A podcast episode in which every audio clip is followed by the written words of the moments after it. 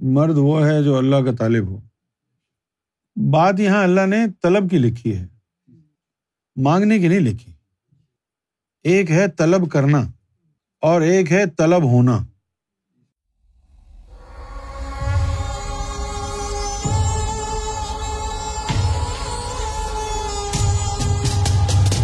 نور کو نور سے جذبیت ہوتی ہے۔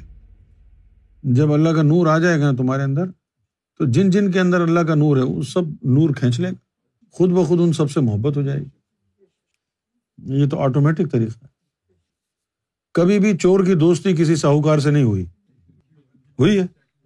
ہاں، چوروں کی آپس میں دوستیاں ہوتی ہیں، سب پیٹی بھائی، ہے نا؟ اسی طرح جو ولی ہوتے ہیں، ان میں نور ہوتا ہے، نور کو نور سے اٹریکشن ہوتی ہے، وہ خود بخود ان کے مزاج ملتے ہیں، ان کی دوستی ہو جاتی اب دیکھو ہمارے لوگ بھی کتنے مختلف مذہب کے لوگ، مختلف زبان بولنے والے۔ اب ایسے رہتے ہیں جیسے سگے بھائیوں سے بھی زیادہ عزیز ہوں۔ کیونکہ یہ نور کا رشتہ ہے نا۔ مرد وہ ہے جو اللہ کا طالب ہو۔ بات یہاں اللہ نے طلب کی لکھی ہے۔ مانگنے کی نہیں لکھی۔ ایک ہے طلب کرنا اور ایک ہے طلب ہونا۔ اب میں جملے میں میں سمجھاتا ہوں آپ کو۔ ایک آدمی کہتا ہے کہ یار مجھے چائے دے دو۔ اور دوسرا آدمی چائے مانگتا تو نہیں ہے، لیکن کہتا ہے یار مجھے چائے کی طلب محسوس ہو رہی ہے۔ اب آپ سمجھے ہیں دونوں میں مطلب کیا ہو گیا؟ ایک تو طلب کا محسوس ہونا ہے کہ مجھے اس کی کمی محسوس ہو رہی ہے۔ وہ ہے طلب۔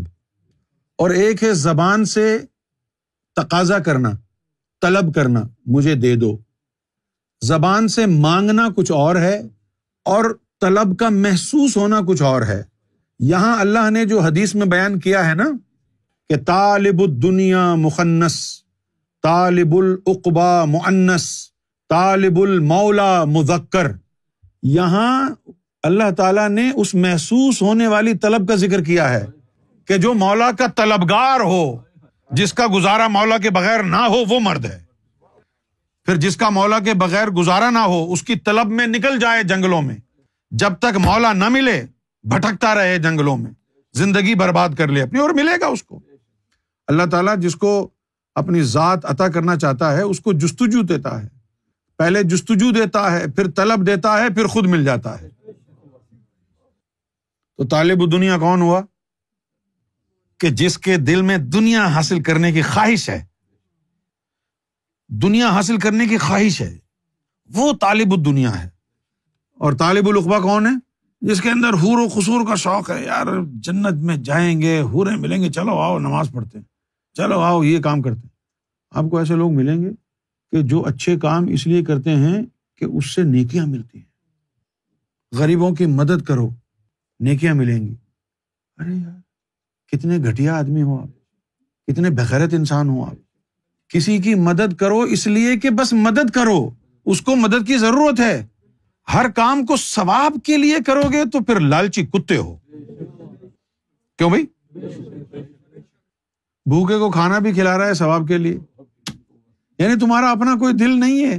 کسی کو بھوکا دیکھ کے تمہیں تکلیف نہیں ہوتی۔ کسی کو تکلیف میں دیکھ کے تمہارے اوپر جو ہے، اس تکلیف کا اثر نہیں ہوتا ہے۔ تو پھر تو جاننا ہی ہے۔ بھلے ثواب کی غرض سے تو ان سب کو کھانا کھلاتا بھی رہے۔ تجھے اس کی بھوک محسوس ہی نہیں ہو رہی نا؟ تو تو ثواب کے لیے کھلا رہا ہے۔ عبادت نہیں ہے یہ۔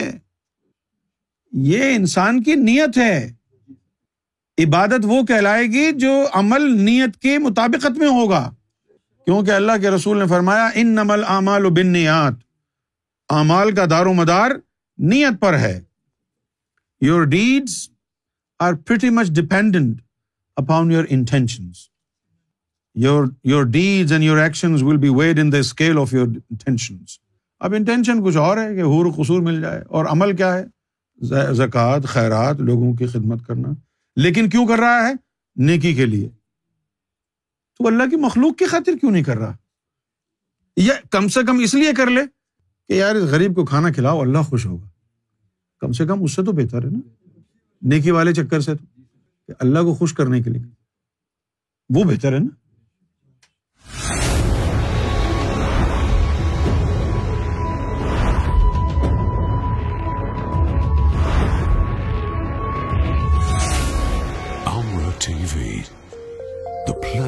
چکن لک گاند